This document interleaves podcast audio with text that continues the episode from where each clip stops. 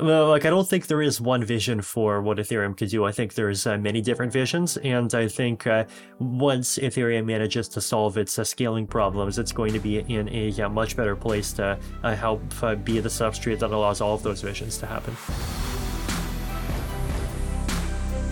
Welcome to Bankless, where we explore the frontier of internet money and internet finance. This is how to get started, how to get better, and how to front run the opportunity.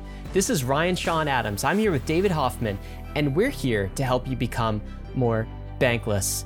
What's next with Vitalik Buterin? That is the topic today. We're doing this episode in two parts. The focus is what's next in general, and specifically, what's next for Ethereum. In part one, which is being released today, we're going through the Ethereum roadmap from a technical perspective. This is the short to medium term. In part two, we touch on the social, the philosophical, some of the deeper questions around the thing that we've built called Ethereum and its impact for the world. That's going to come out on the following Monday. I'm going to give you a teaser of part one before we get into it, and also part two. Part one, that's today's episode. We're going to get Vitalik's reaction on the merge. It took eight years to get here. How did he feel? We ask him that question.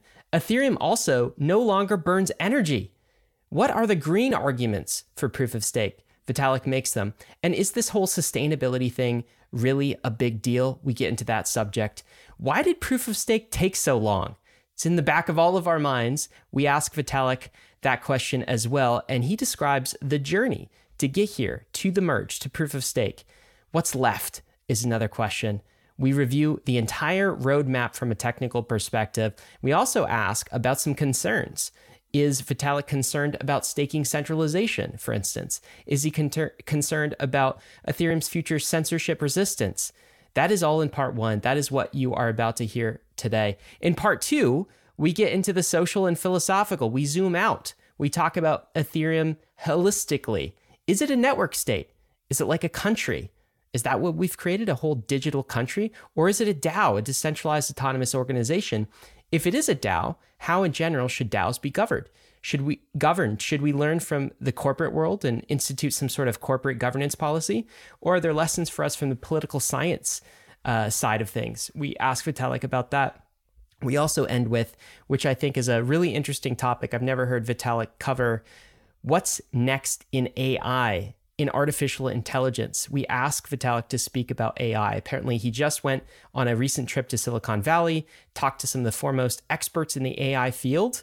So we ask him, I mean, the basics on everyone's mind is AI coming to destroy humanity? Or there, will there be some peaceful coexistence? Will there be an intersection with crypto? Is it crypto versus AI in a cage match? Crypto representing decentralized interests and AI on the centralized side?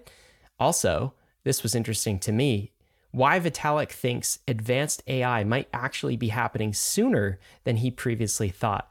We talk about all of those things on what's next. That's in part two. That is coming out the next Monday. David, what were your thoughts in this episode?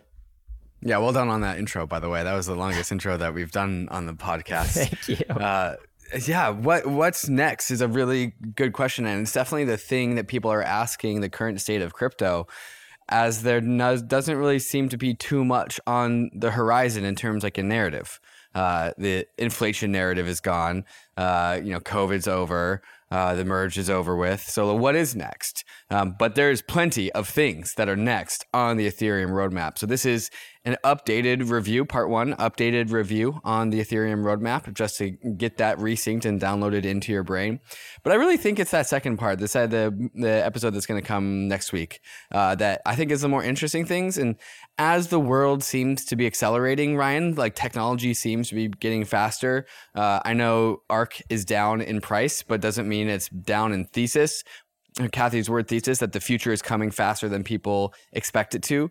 I definitely subscribe to, and I think Vitalik does as well. And that start to uh, be be shown in some of his conversations with people outside of the crypto space, um, like you alluded to in the AI space. All of these things are around the horizon, and so we need to be aware of them because. Uh, if you're not seeing them coming at you, they're going to blindside you and you're not going to be ready for it. Uh, and so, understanding these conversations is the intersections of crypto and AI how DAOs operate and how they should be governed, uh, and what is the long term network state roadmap for Ethereum and what it may become in relation to that. I think if you understand these questions, you are so far ahead of the rest of the world. Uh, and so that's the episode that we try to produce here on this week and next week. I will say in the first part, there's a section where uh, the terms get a little esoteric and, and technical for you. That's where we go through the roadmap with the, the merge, the splurge, the purge, the verge, etc. etc. You'll hear it when we get to that part. Um, there is another episode that we did with Vitalik going through this entire roadmap more in layman's terms, and we'll refer to that. There'll be a link in the show notes show notes for that. Some terms like DVT, which we didn't define, or SSV. This is uh, distributed validator technology, shared secret validators. This is about decentralizing the validator network. Of course, we've also done episodes entirely on this EIP. That's an Ethereum improvement proposal called 4844, which is basic sharding proto danksharding. So this scales up the transactions per second on rollups that Ethereum can support. One last thing for you premium subscribers, a special gift. We've actually released both part one and part two today for you. So you don't have to wait. It's all available on the premium feed. You also will have raw access to the debrief where David and I give our thoughts on the Vitalik show. These are our unfiltered shot thoughts on the episode that was. Uh, and there's a link in the show notes. If you have not gone premium, upgraded your membership from free to premium, you can go do that and get access to the full episode now. Well, without further ado, our episode with Vitalik Buterin. But first, a word from our sponsors. Bankless Nation want to introduce you yet again to Vitalik Buterin. He is a crypto economic researcher, he's a builder, he is a philosopher. This is the first time he is appearing on Bankless in a post merge world. He also has this fantastic blog on his website you got to check out. I read whenever an article is published at vitalik.ca. Uh, and there's a book out called Proof of Stake which is a compilation of many of those blog posts. It just came out earlier this month. He also happens to be the guy who wrote the Ethereum white paper. Vitalik, welcome to Bankless, post proof of work, post merge. How you doing? Uh, great. I'm, uh, you know, obviously, uh, we're really happy that this uh, big, uh, long eight-year journey has, is uh, finally at its completion. Um, you know, really yeah, happy that proof of uh, stake is uh, here and it's uh, fully here. It's running. It's uh, actually powering the Ethereum chain. The whole transition seems to have uh, happened even far more smoothly than uh, pretty much anyone, including myself, expected. And you know, just happy that uh, that whole uh, chapter and um, you know the chapter of uh, all of the various uh, trolls on the Twitter doubting whether or not proof of stake is even possible is uh, over in the Ethereum ecosystem and now gets to um, you know move over and start focusing uh, full speed ahead on the next thing. Yeah, so what are the trolls going to fo- uh, focus on after the merge is done? Now that we have proof of stake, because they're not going to they're not going to just uh, you know wave the right flag, right? They're going to move on to the next thing. That's a good question. Yeah, I mean, I think uh, if I was a troll, I would probably be waving one of two flags. So, like, one of the flags you can wave is obviously that uh, proof of stake is actually bad. And uh, the other flag you could wave is that sharding will never happen. Mm. Right. And, you know, if, like, if you want to wave the flag of uh, sharding never happening, then, you know, there are arguments that you could make about how like oh you know the yeah peer-to-peer networking of data availability sampling is actually complicated and uh, that stuff is uh, not going to happen and actually ethereum's going to hit scalability bottlenecks soon and uh, you know blah blah blah blah blah. But like betting against the ethereum ecosystem's ability to produce technology is uh, something that clearly does not have a very good track record. So i think uh, yeah no if i was a troll i would definitely kind of stick to the uh, ideological side and just try to argue that proof of stake is bad somehow. Uh, Vitalik, mm. you, you said that this the merge was even smoother than you expected. Uh, so I'm wondering mm. if, if hmm. you could just like put us into the mind of Vitalik as we were going through the merge, because this has been, I mean, the, the Beacon chain launched, of course, in December of 2020, but proof of stake as an idea has been along even longer than that, and efforts on the Beacon chain has been, uh, you know, started before the Beacon chain launched, of course.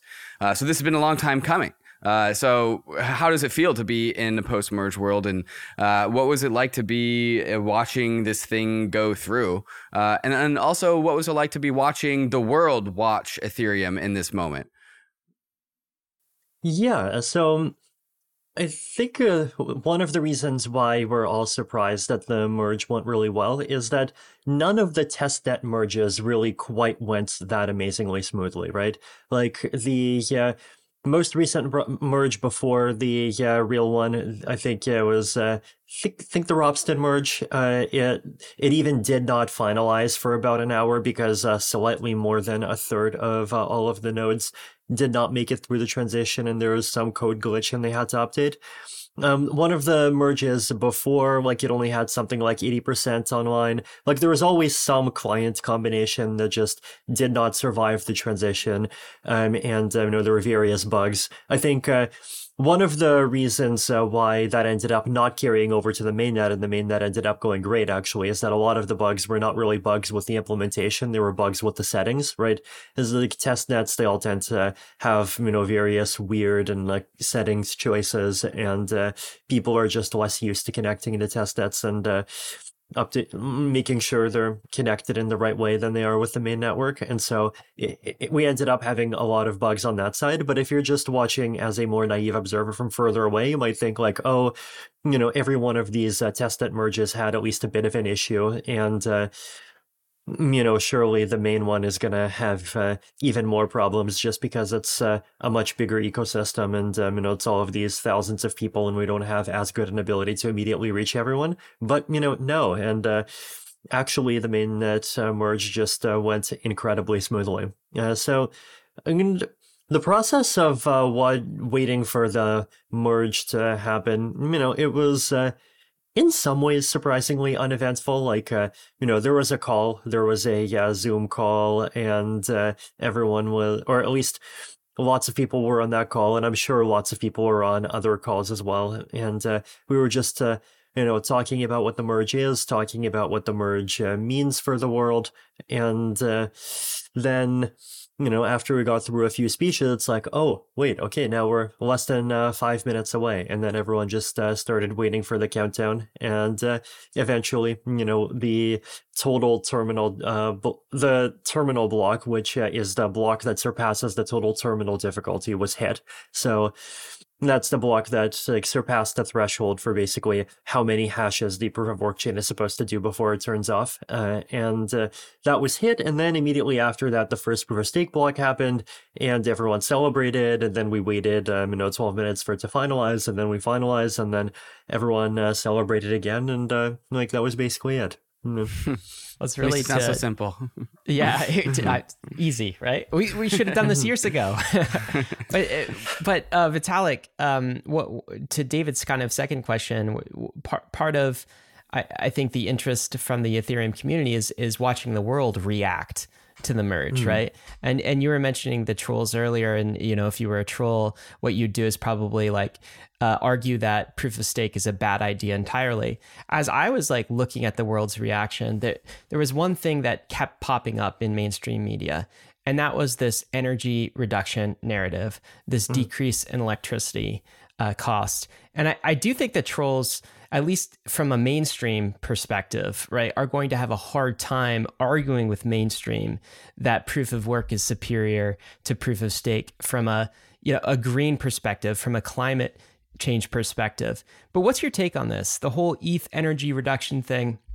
Do you think that is overrated? Do you think that it's it's underrated? How much does this actually matter in the scheme of things? Yeah, I mean, I think there's a couple of uh, levels at which you can look at that question.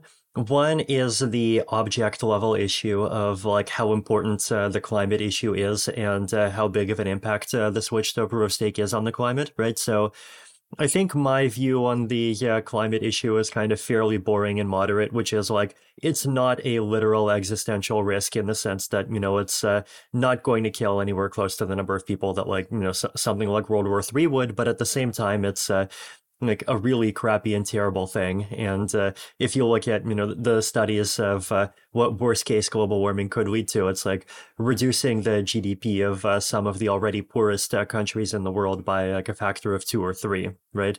So it's uh, a you know quite a a big deal as far as uh, big deals that actually exist in the world are concerned. And um, I think uh, anything that we can do to try to move uh, beyond our uh, carbon heavy present is uh, definitely a uh, good thing. And I mean, obviously, there are all these um, arguments that uh, proof of work proponents like to trot out that, like, oh, you know, actually, this is incentivizing green energy production, or actually, this is using energy that would not be used for other purposes because proof of work is really good at like finding the energy that would not be useful anywhere else. But no, generally, when I look at those arguments from far away, they yeah always have this kind of feeling of self-serving bias. It's like it just feels like the algorithm that these people are running is like not like oh you know let me neutrally figure out whether or not proof of work is good or bad. It's like oh let me yeah try my best to come up with arguments for as you know like soldiers in this uh, rhetorical war of and you know like help me justify the cause I already uh, uh, decided long ago I stand for. But you know even you're, saying you, it's an, a convenient rationale. It's like oh it's really convenient yeah, that proof of work people think that proof of work mm-hmm. is green. Totally. Like it's uh, the, the, arguments to me feel like imagine if uh, someone from uh, Philip Morris uh, came to you and said like, "Hey, you know, Philip Morris is actually an incredibly ethical company because we're contributing to the incentive to cure lung cancer." Right. Right. Like this is basically what happened. What Slow clap. yeah. Um, the, um, and then you know there's all of these like methane like flaring things and uh I think the, the the challenge with them is that like you can always identify you know like these really specific situations where there's something really unusual about the yeah, energy market, but like the more you zoom out and like think about this in the long game, it's like you know no, if if if you consume energy, then that inc- uh, on it increases energy consumption, and uh, energy consumption for the next while is is going to contribute to climate issues. And, you know, there are going to be like these little discrepancies in uh, both directions, but the little discrepancies over time, they're just going to, I think, uh, average out. But just like the one big fact in the center of it is the thing that's going to dominate. Uh, so, I think, uh, yeah, like you know, people argue that, you know, proof of work is like good at sort of grabbing those uh, little nooks of energy that nothing else is because proof of work has this special property that you can do it from anywhere. But at the same time, proof of work has this property that if you want to make good use of your hardware, you have to keep it running 24 seven, right? Like this concept of, oh, I'm going to only turn on my hardware at those specific times when there is spare electricity and otherwise I'm going to shut it off. Like that's total BS, right? Cause just because like, the hard proof hardware cost is a big portion of all proof of work cost. And so if you want to be competitive, um, you know, you have to use your machine and you have to make good use of your machine until uh, Moore's law uh, causes that machine to expire and requires you to replace it with a better machine. Uh, so it, yeah, in, in, general, I'm, I guess, uh, on the whole, not convinced by any of that. And I think, uh, you know, reducing energy consumption is, is uh, good and great. And I'm, immensely glad that uh, we as an ecosystem have done it. So that's the first level of the question, right? The second level of the question is, uh, I guess, from a, a kind of more selfish uh, Ethereum ecosystem uh, point of view, like obviously. The fact that we're not contributing to breaking the environment anymore is uh, good for for Ethereum from a narrative perspective, and uh, I think there are lots of signs that this is actually true. Like I've personally talked to a bunch of people in, you know, corporate and government contexts and just lots of different places that are like, hey, we want to do blockchain stuff, but there's just too many people within our organization that or really don't want to be contributing to um, you know making the planet blow up and uh, you know if uh, the merge completes then like a lot of them have even said like you know yeah i'll be much more excited about using ethereum and i think a lot of that's true. I think uh, the uh, subconscious line of thinking that at least uh, some of these people that I'm kind of dismissively referring to as trolls as uh, referring to is uh, trying to make is like, oh, you know, this environment thing is like a centralized World Economic Forum ideology. And uh, chances are, if you're into that stuff, then you're into centralized World Economic Forum stuff uh, generally. And so, like, most of uh, pe- people who care about that are going to also care about, um, you know, making sure we have global financial surveillance because they think that's the only way to prevent crime or whatever. And so, why are you even trying to go after those people? And uh, so, you know, the people that you, crypto should be going after are like these sort of steely based people who understands that like that centralized World Economic Forum ideology is uh, is total crap and like actually the environment's going to be fine and like methane is great for the environment and everything's going to be solar within five years anyway. And so that like I think there's this sort of implied subconscious uh, viewpoints that you know really there's just two kinds of people one or the other. And uh, the yeah the world economic forum bug eaters are a lost cause. And so you might as well go after the base cool people and the base cool people don't really care about the environment. And so you might as well use proof of work. But i feel like that viewpoint is just false. Like i've just i don't know i've uh, you know talks to lots of people. I've been to like 53 countries now and uh, you know chatted with all kinds of people in various industries and governments. And like I don't think it's true that like there's this binary, and I think there's uh, plenty of people that like really do deeply believe in the uh, you know the freedom thing and the uh, open source thing and the uh, you know decentralized uh, like censorship resistant global neutral platform thing, but like also do care about like not blowing up the planet at the same time, and like I feel like the Ethereum community in general is probably sort of more you know, on average, uh, uh, tilted toward that middle. Though there's definitely people on uh, on all sides of the spectrum. So I mean, you know, it it, it sort of ties into the uh, social and cultural bet that I think uh, Ethereum is uh, making. That some of those kind of hardcore proof of work proponents are taking the opposite side of the bet. So you know, I'm happy with the side of the bet I've made, and I plan plan to keep making it. So we'll see. By the way, for YouTube viewers, the reason David and I have a smile on our face is because we just noticed uh, Vitalik's login name is uh, Adam Back, which is uh, maybe one of the, of the CEOs, yeah, of, of, of, the Philip Morris's fighting for proof of work. Mm. but Vitalik, can can I ask you, um, is it material?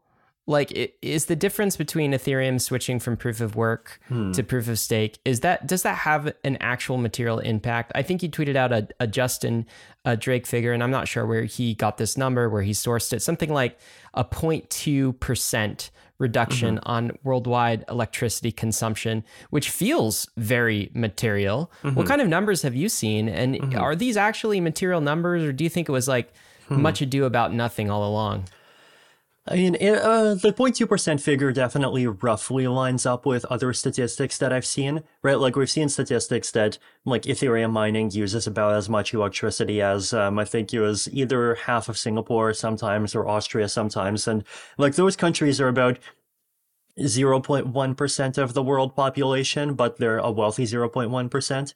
Uh, so I think uh, if you just look at all those different estimates, like somewhere vaguely in the 0.2% range uh, does make sense.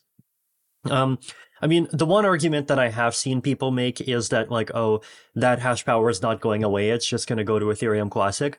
But, and that's clearly true to some extent in the short term, but that just obviously can't be true in the medium or long term, right? Like in the medium or long term, like we've basically reduced the uh, amount of uh, you've um, reward that goes in, uh, gets paid out to people who participate in like GPU style uh, proof of work by probably a factor of 10 right and so in the medium and long term the yeah, amount of effort going into that style of proof of work is also going to go down by a factor of 10 yeah, yeah, we've we've certainly reduced the incentive. Therefore, it should it should follow that there will be less miners in the future. We were we were talking to Danny Ryan and Tim Beiko yesterday on on the live stream, uh, and Danny gave out this metric that I want to run by you, where yes, we killed 0.2% of global electricity consumption, but he said that if Ether price went 10x, then it would have actually have been 2%.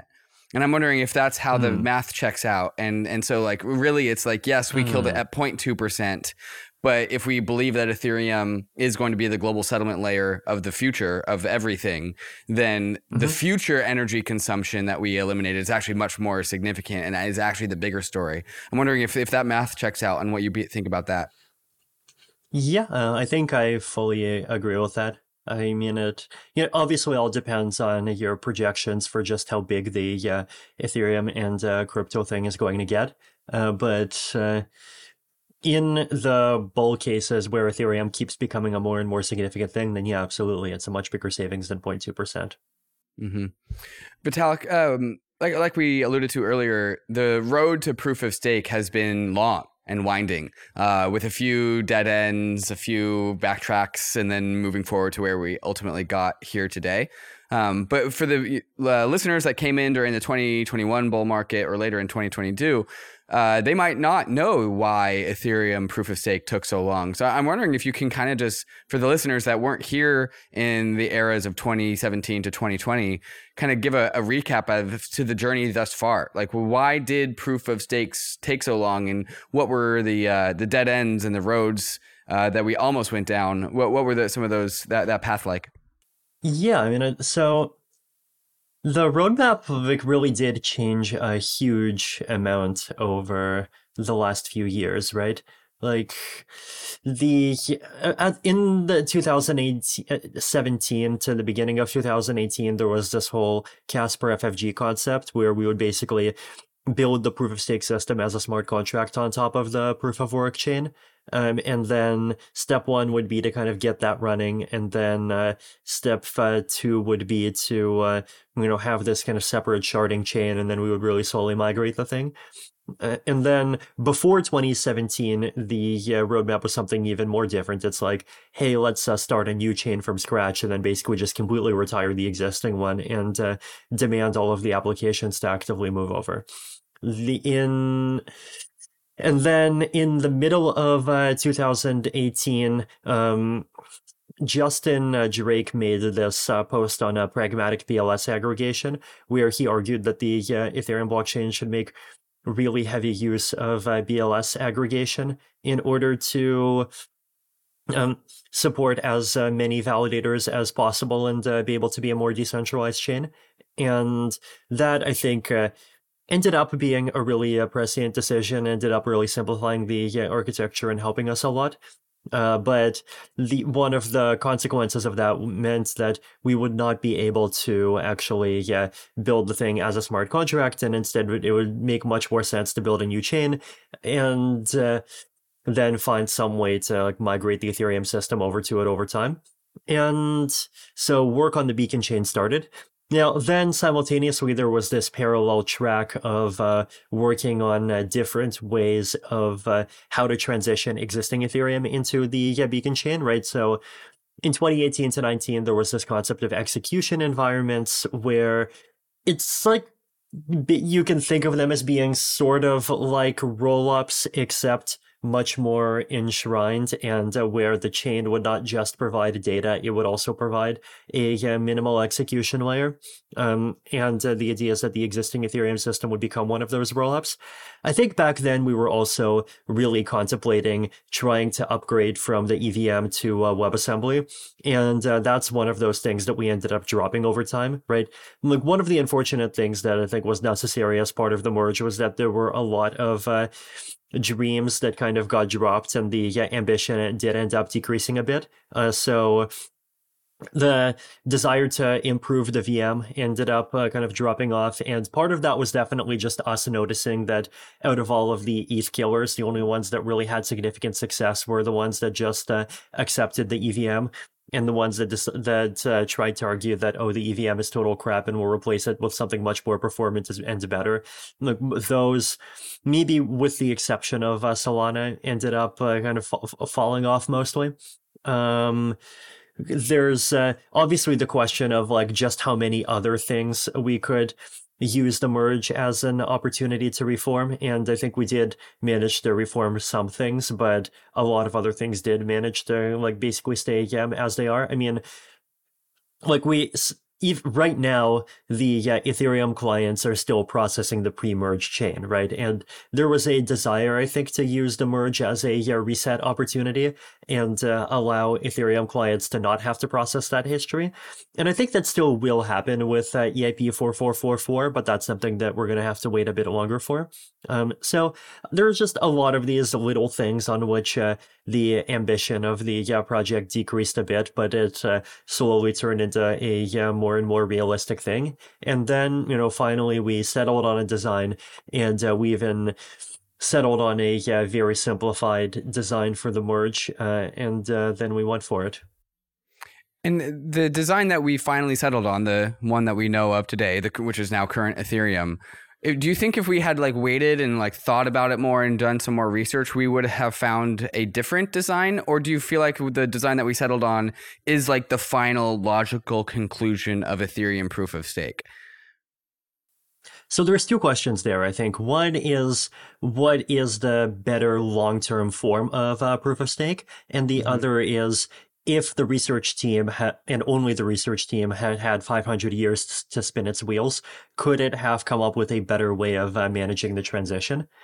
Uh, so for the first question, I think the answer is like, no, we are currently very far from uh, uh, what a, a, truly optimal Ethereum proof of stake would look like, right? And, um, you know, recently we've been having these uh, discussions about uh, single slot finality, which is just a big redesign of the uh, consensus. Uh, there's uh, all of these designs around like Merkle trees and different ways to implement sharding and uh, different ways to implement deposit and withdrawal logic and all of this stuff. Um, so still a lot of improvement work to go. And I think we do still have the opportunity to keep working hard over the next few years to make that improvement actually happen. Uh, but then on the question of, was the merge as it was done the best way to do the transition? I would say maybe yes, maybe no, right? Uh, so I think uh, if I could like give myself a research time capsule back to 2014, I probably would have said um, don't bother with the Casper FFG design and instead implement a simpler version of chain based proof of stake first. And so that you can move to that in like maybe around 2018 and then like properly yeah, improve uh, proof of stake uh, later on a, yeah, a more relaxed schedule where like I do think that we yeah set ourselves uh, goals that were a little bit too high for the yeah proof of stake that we moved to for the first round, and we even ended up not accomplishing some of those goals. Right, like there's a lot of these security issues that. Uh, ar- arose from the specific design of the Casper FFG system and the way that the LMD Ghost and fork choice side and the BFT consensus side like uh, interact with each other and that's uh, one of the bigger things that we're going to have to resolve with a single slot finality change. Uh, but um, so yeah, basically, I think uh, create a simpler and less powerful uh, proof of stake and uh, move to it earlier would have been uh, one of the bigger changes uh, that I would have made. But the format of the merge, I think, was uh, excellent. Like I still don't think that there is a, a, better merge format that we could have come up with, and I definitely hope that other chains like uh, you know Zcash and uh, Dogecoin are probably two uh, proof of work chains uh, whose uh, core dev communities I talk to a lot and I'm pretty friendly with. Like, I hope they learn from the merge and they yeah, move over to proof of stake over the next four years or so. So, Vitalik, if you, if you could go back in time, it sounds like one thing you might change is you would have simplified the proof of stake kind of conception and maybe got it in the roadmap uh, a little bit earlier, deployed it a little bit earlier. I mean, as you mentioned, we're here now, and that's fantastic but we did have some false starts and some meanderings uh, mm. along the way. And it, I think for everybody involved, it took longer than we thought. I mean, eight years. And proof of stake had been in the Ethereum social contract from the beginning. Yet there was also a benefit. And maybe that benefit came in the form of like um, proof of work distribution, right? So more ETH uh, stake was distributed o- over a uh, you know greater number of entities. I, I, guess we would assume or suppose with with um, proof of work distribution, and so that was a benefit. Um, I mean, overall, is there anything else big that you would go back and change, or are you satisfied with uh, how this turned out? I mean, definitely, had we known the results of the meanderings, it would have been uh, great if we could just skip to the result immediately, right? So the design of the proof of stake system and all of the choices of like, should it be a chain or a smart contract or something else is one side of it. The other side of it is the layer two scaling roadmap. Like I think Optimism and Arbitrum could be could have been finished and fully trustless by now had we known from the start that rollups are the way to go. And um, you know we had not spent as many resources kind of going down the state channels and plasma rabbit holes. Like I think going down those rabbit holes was useful from the yeah point of view of like inventing ten thousand ways not to make a light bulb, and I do think that state channels uh, make a lot of sense in some specific use cases. But I definitely think that we uh, made a uh, false step in uh, like at first really yeah hoping that that would be the way that ethereum applications would scale in general. And then with plasma like there was this uh, hope that we could find some way to generalize it but uh, that ended up just not working. And then 2 years later i think we ended up learning that like well actually pretty much nobody wants a uh, scaled ethereum that's just a payment system. Everyone who's in ethereum already wants uh, something general purpose. And so there's no point in making even a roll up unless it's a general purpose one Mm-hmm. Vitalik, you know we use this uh, going west metaphor. We're on a journey into the mm. frontier. There's it's a there's a dark uh, fog of war ahead of us, but some of the guests on the podcast are people that have scouted into the unknown and come back to tell us what's in the future. And so, as somebody who knows the history of Ethereum very, very well, and also understands cryptography and crypto economics very, very well, can you like place us in history or on like you know a map or a journey of where we are going and where ethereum is. Uh, I, I, remember you saying something along the lines of post proof of stake ethereum is about 55% completed. Could you talk about like where are we in ethereum's mm. trajectory and where are we in, in crypto's uh, relevancy to the world uh, sure. Uh, so I think uh, one way of uh, looking at it from a uh, trajectory of the protocol point of view is to look at the uh, roadmap from last year and basically ask like, how much progress has been made. Right. Uh so if let me just uh Google this now and let's check Ethereum roadmap on Google Images, and I'm sure it'll be yeah up there. There it is. Um, click, click. And as you're talking, uh, mm-hmm. Vitalik, mm-hmm. we will be uh, we'll be viewing this on on YouTube so we can see. And and you're referring Amazing. to the merge, surge, verge, purge, exactly. Splurge yep. roadmap. There it is. Mm-hmm. So if we want, so just uh, looking at the uh, five tracks, right? We can go uh, through the tracks one by one. Uh, so the merge is uh, completed now. Um, the things in the merge section that are not completed are um, one is the post-merge hard fork with withdrawals, right? That's um, obviously the yeah, one of the next uh, big priorities right after the merge. It's a pretty simple hard fork, and uh, like we basically yeah, know what to do. There's a spec. Um, I think the main debate at this point is to do it at the same time as 4844 or do it um, earlier and then uh, do 4844 a bit later. Um, but uh, you know, otherwise it's like we're not far from it. Um, distributed validators, I think, uh, still still progressing. Actually, haven't uh, checked up on that team uh, for for a while, but I'm I imagine they've made quite a bit of progress, though it's uh, not quite hundred percent done yet. Is and that if we um, look at, DVT from Obol? Is that like is that what that is? Yes, it's uh, okay. DVT, aka SSV. SSV, right, right, right. Cool. Yeah. Right. So, and then if we look in the longer term extras, uh, single secret leader election, there's been some great work on the cryptography there. The cryptography itself has been uh, published. Um, single slot confirmations, or what we now call single slot finality, that's uh, a bigger item. And I think it's an item that has been really moved uh, earlier in the roadmap because people just recognize the value and the importance of it much more.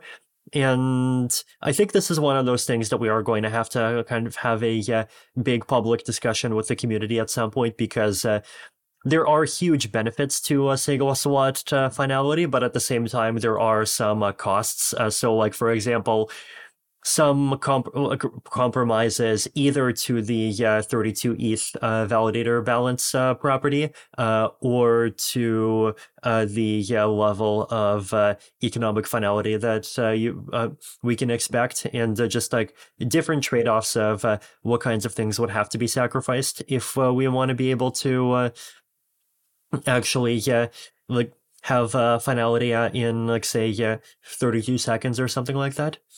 Um, and then better signature aggregation is just a subset of single slot finality at this point. So that's the merge. Uh, basically, the uh, entire left half of uh, that box is finished, and the right half of the box is still to go, which is great.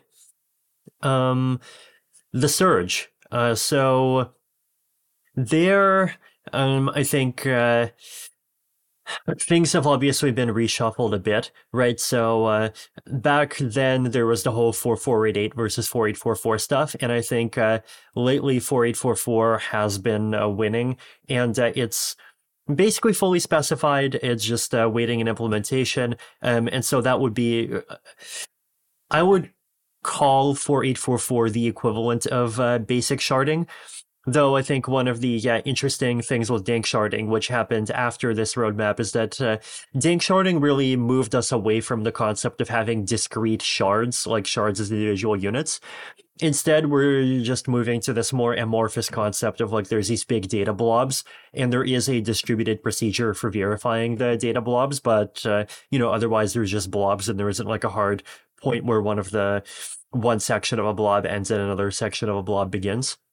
Um, so I would say there, mm, you know, I would uh, say yeah, the short-term uh, call data expansion box got short-circuited a bit. The basic sharding box, that's that, that green bar is probably a bit further, and then the uh, basic sharding and data availability sampling, like that's a, uh, really big research area. Uh, so mm, you know, it's still uh, quite a bit of stuff left to go. Um, then The Verge, uh, Verkle Trees. Th- that one is um, interesting in that I think there's been a lot of uh, progress on implementing uh, Verkle Trees. The main sticking point at this point is that the transition from our existing tree structure to a Verkle tree is going to be something that's like a big engineering challenge to implement, and there's still debates about how to do it. And I think in general, it's been deprioritized a little bit uh, relative to getting scalability out because scalability is just like so incredibly important and core to Ethereum. Um, the Purge um, is uh, so history expiry EIP 4444, um, making some uh, good progress. Um, banning self destruct, I think I may, at some point we just have to pull, uh, pull the trigger and say we're going to do it. Um, State expiry. State expiry has been deprioritized a lot uh, because of uh, proposer builder separation. Like basically, if you have PBS and you have statelessness, then the number of actors that actually have to hold the entire state is really tiny, right? Regular validators don't have to hold the state because regular uh, validators would just have mm-hmm. to verify other people's blocks. They're not uh, creating their own blocks. And so th- that's something that uh, where the order of operations also got uh, reworked a bit, right? But uh, you know, which is a good thing. Like I think uh, state uh, state expiry being deprioritized that does give us a lot of uh, freedom to figure out all the other stuff first, um, and then all of these other things about just like making the Ethereum protocol cleaner and like getting rid of RLP, cleaning up the block structure, like there's people who like I think wants to do them, but they're kind of low priority, and uh, I think uh, Ethereum is going to be in a place where it's able to do these uh, kind of thing, these sort of more aesthetic things that just have to do with making the protocol simpler and look cleaner, but probably would need another like a year or so of uh, firefighting, right? Like this is one of the big things that big changes that's going to happen with Ethereum protocol development over the next uh, five years, which is really moving away from firefighting mode and uh, moving from you know we got to get this fast fast fast. The community's angry at us. Uh, you know people really really want this stuff and now to this kind of more calmer uh, a, a, trajectory of uh, you know like really valuing stability and sustainability. And I think the merge already like really uh, reduces the pressure on the uh, Ethereum ecosystem a lot. Uh, but I think a successful uh, transition, at least to proto danksharding, is gonna be the rest of the way. And then you know, full danksharding can happen on its own time. Cleanups can happen on their own time. Verkle trees can happen on their own time. And so uh, that you know least, the the pressure on the ecosystem to do those things quickly can uh, for, at least uh, be a bit lower. And then the splurge. Uh, so Vitalik, EVM, imp- yeah. Before we get to the splurge, can we just mm. kind of summarize for folks? Mm-hmm. And uh, I'll, I'll, remind Bankless listeners that we did an entire episode on the Ethereum roadmap where we went through the merge, uh, surge, verge, mm-hmm. purge, and splurge in mm. extreme detail. So make sure you catch that episode. But high level here, the the functions of these various categories. The merge is about transitioning to proof of stake, and that's pretty much done. There are a few things to tie off, but we're getting real close. It's almost done. The surge is about scalability of the Ethereum network, Ethereum economy, in the form primarily of roll up scalability. And the big uh, functionality to watch there is uh, um, the Proto Danksharding EIP um, 4844. Uh, is did I get the EIP right? 4844. No, mm-hmm. sorry. What's the yes? Uh, the EIP 4844 for proto danksharding, which is maybe upcoming. Uh, don't know when yet, but that's the surge. And then the Verge is about statelessness, and that helps us further decentralize the network, allow individuals to run nodes. Uh, and so does the purge. It increases the, it eliminates some of the the technical debt, allows us to run nodes better. And when we have the merge, the surge, the verge, and the purge, that's kind of the the base functionality. And I, I wanted to just pause there and reiterate that before we get to the splurge, because feels like the splurge, those that's the goodie bag. Those are all of the extra things that we'd like to implement. Uh, but the core of this thing, from a roadmap perspective, is probably the first four categories. Uh, is that you know approximately right? Is that in in the ballpark, mm-hmm. Vitalik? Yeah, I think that's fair. Um, I mean, I do think that like w- one connotation that it's important to get away from is the yeah, connotation that the splurge is, uh, or anything in the splurge bucket is less important than the other four. Um, I think, uh, you know, there are the individual items are smaller, but a lot of them are quite valuable. So, like for example, account abstraction is very valuable um, PBS or some kind of uh, like stabilization of the MEV situation is um, obviously super valuable. And uh, with the discussion of uh, censorship resistance, it uh, becomes even more important. EVM improvements are um, like that's a, a, smaller one, but you know, like EVM big int arithmetic, it can uh, be a big deal. Uh, basically, let us do a lot more cryptography inside of the VM and probably get half the benefits of uh, what we wanted to do with WASM uh, back in the day. Um, ZK snarking everything is like actually a really big deal. Uh, so, like, I think for if I had to choose between giving up the Verge and giving up ZK snarks, I would probably give up on the Verge. Uh, the wow. yeah, re- yeah, Whoa. like the one of the, the, the reasons why is because uh, like ZK snarks could give us a sort of poor man's verge where basically we don't bother with Verkle trees and we solve the uh, witness size problem by uh, snarking the witness instead. And now th- that that approach, like it's very ugly. It has a lot of weaknesses. It'll require a far larger amount of uh, like work for the Snark provers than uh, would uh, otherwise be necessary. But like it at least kind of works and us the gets us the objective.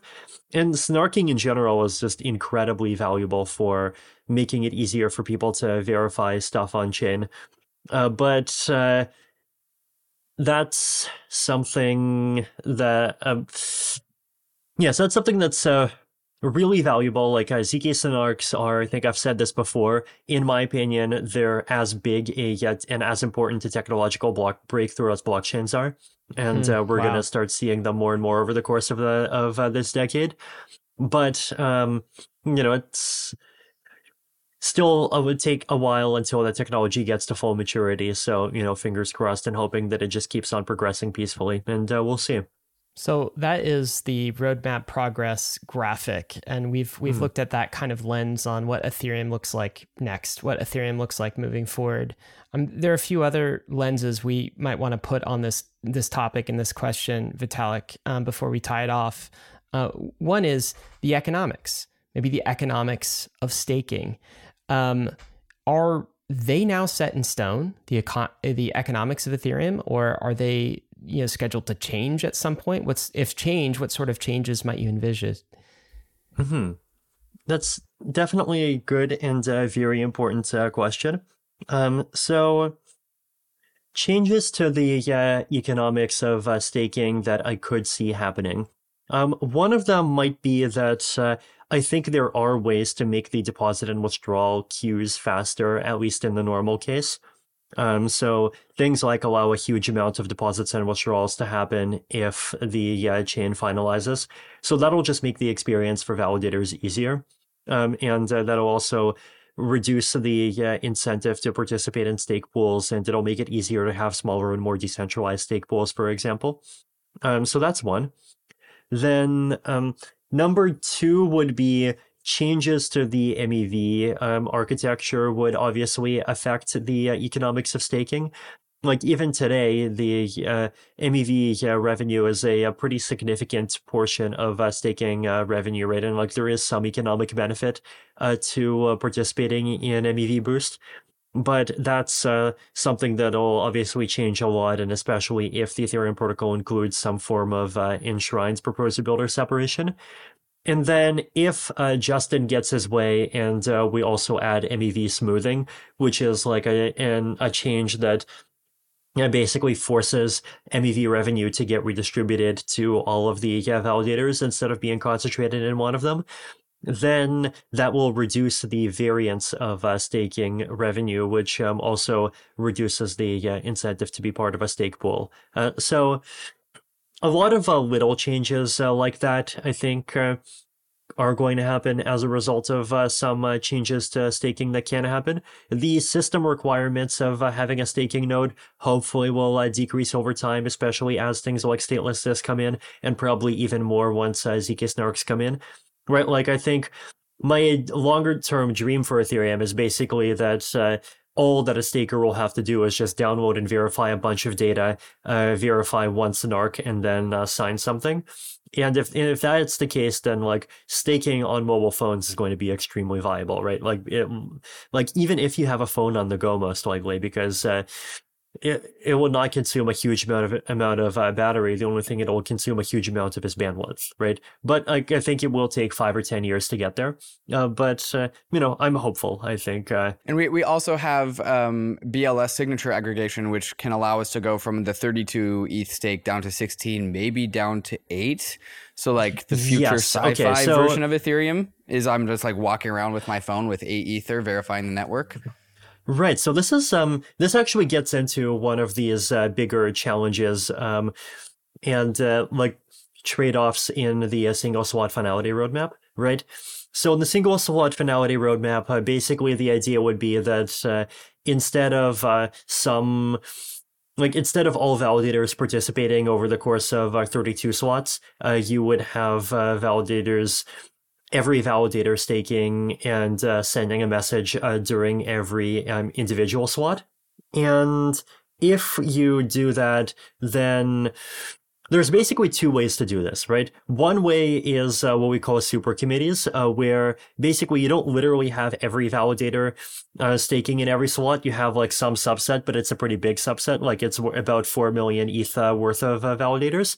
But then you just rapidly rotate all of the validators in and out uh, to try to make it fair over like even pretty short time scales. Uh, so that's one approach. And if you take that approach, then it should be very possible to reduce the uh, minimum ETH deposit size uh, at, at the same time. The other approach would be to say, well, you know, we are just going to literally have every validator stake in every slot. And this is something that realistically would re uh, um, um, do some combination of increasing the load on the network and uh, reducing the number of validators that the network can support. Now, one nice thing that it'll be able to do is it'll be able to um, basically remove the need for individual validators to have multiple slots, right? Like someone who has 10,000 ETH, they'll be able to just have one slot that's just 10,000 ETH. And there's some mm. technical reasons why we can't do that today that have to do with like shuffling and committee assignment. But both of those things would go away if we have uh, single slot finality and if we have uh, uh, danksharding um, or even uh, proto danksharding. Um, and so then like basically you'll be able to have um, you know validators with like 10 ETH alongside validators with uh, 10,000 ETH. It, so the one uh, nuance though is that we would not be able to like have a hard guarantee of uh, 32 ETH um, being like of it being possible to stake with 32 ETH, right? Basically because like we would not be able to know what the distribution of other stakers is, right? Like we'd be able to support a maximum of um, you know maybe about 130,000 uh, validators or maybe a bit more but if it just so happens that everyone who has a lot of ETH still chooses to split their ETH up into um, like 32 ETH, just uh, you know, either because the uh, wealth distribution turns out that way, or because like some people just want to be mean and take up more slots, then like unfortunately the minimum stake staking amount might end up like increasing a little bit higher than the 32 ETH, right? And that's one of the yeah, risks of uh, that approach. But at the same time, the benefit of that approach will be a lot more protocol simplicity, a lot more security. Um, the uh, chain would like finalize, and uh, you would get up to maximum security after like 32 seconds would be a number that uh, I think uh, could be realistic to hope for. Um, and yeah, like basically the yeah. So, so, you know, there would be a, a lot of benefits, but at the same time, there would be this cost. But on the other hand, um, you know, if you wanted to try to optimize for having some native ability to stake with like one Ether for ETH, then we would need to talk about much bigger uh, validator set sizes and uh, bigger, uh, like needing to handle a larger number of validators at the same time. Um, but and, and but also having this like super committee mechanism, and then there would be more complexity, and there would be more different kind of kinds of uh, trade offs. And yeah, so basically, you know, you either get one really good thing and you sacrifice a bit on the other side, or you get a different uh, really good thing, but then you sacrifice in other ways. Um, if you want a more detailed uh, document that describes uh, this uh, trade-off, I think let me just uh, look this up and uh, check uh, check this right now. I think it's like paths to um, single slot finality, I think might be the doc. Yeah, so if you just search paths towards single slot finality, um, I will uh, actually just uh, here um, send it uh, send it to you right there. Uh, then, uh, like we talk about uh, the uh, base the two strategies um, in there the uh, uh, super committees versus uh, global uh, validator set and like I try my best to uh, explain to readers what the uh, benefits and, and the uh, disadvantages of uh, each approach are, but I think like because this affects not just the technology because but it also affects the economics and it also affects the uh, staker experience i think it's important for this to be a, uh, community-wide discussion. So i would really welcome people to read that document and uh, kind of start, you know, making their own uh, views uh, heard on like wh- what things they value more and what things they value less, and we can keep trying to improve these proposals into something that can, uh, you know, hopefully come close to satisfying everyone let's flag that for the bankless community ethereum uh, mm. community which is uh, we'll include a link in the show notes to the the post paths to single slot finality it sounds like there's going to be a lot of conversation around that in the months mm. ahead as we you know figure out as a community what to do there and th- those trade-offs are are are real vitalik it is always mm. difficult to adjust you know magic numbers like 32 eth up and yet there seem to be some real benefits to doing that. And there are also benefits in, in terms of decreasing the uh, uh, decreasing the minimum amount to stake as well. But I want to ask you more broadly from another lens on this. I mean, we've gone through the product roadmap lens from almost like a developer's perspective, the features that need to implement. But I think there mm-hmm. are like maybe three questions in uh, people's minds are three different topics that uh, ha- have come up recently about Ethereum's future. The one is this concern or question over centralization of stake, which we can get to. Another is censorship resistance, which has become a popular topic over the last few months.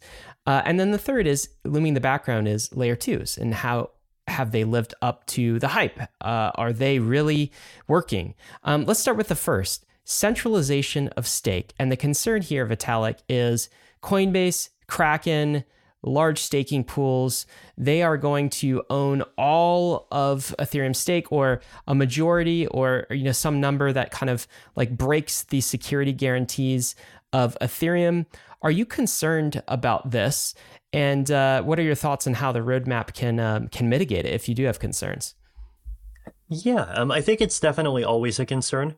Um, I do think that the concern is overhyped a bit, right? Like uh, the the trolls uh, do sometimes, uh, for example, uh, try to kind of sneak in this uh, depiction depiction of uh, Lido as being a single centralized actor, and like I think a lot of people in the Ethereum research team are critical of some aspects of Lido, but I think it's important to like defend it in the sense that it's definitely not true that Lido is a single centralized actor, right? Like there isn't one um, you know owner or sysadmin or dev that has the ability to flip the switch and uh, turn all of the uh, Lido actors into participants in some kind of attack, right? Like it's a uh, protocol that uh, distributes a stake between uh, like somewhere between is it like 19 or 21 or like some pretty big number of uh, sub validators where each of those sub validators only has a few percent of the stake uh, so Lido does have some uh, pretty decent uh, decentralization internally.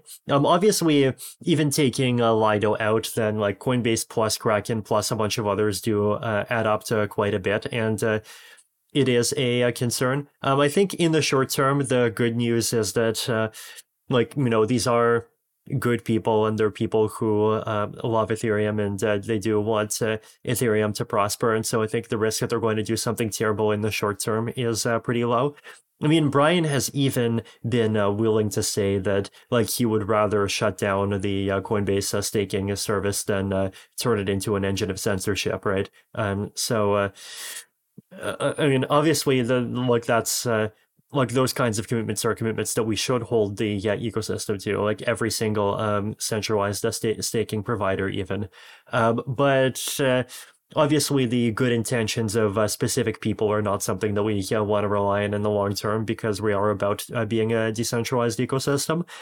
And I think in the longer term, there are some uh, good solutions, right? So, one thing to point out is that like Bitcoin uh, proof of work decentralization and even pre-merge Ethereum proof of work decentralization, like they were not, they're not that high either, right? Like I think uh, Bitcoin is uh, controlled by like more than 50% of it is like two or three mining pools.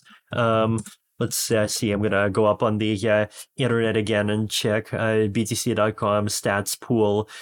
Foundry USA 23.3, Ant Pool 18, F2 Pool 17.1, Binance Pool 14.3, ViaBTC 9.5. So like three pools control more than half the Bitcoin network and five pools control like 80% of it, right? So those are pretty scary numbers. They are no less scary and probably even more scary than uh, Ethereum uh, proof of stake.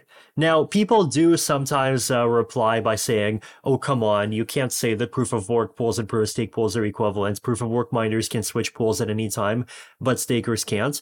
But the reality is that we're like months away from withdrawals.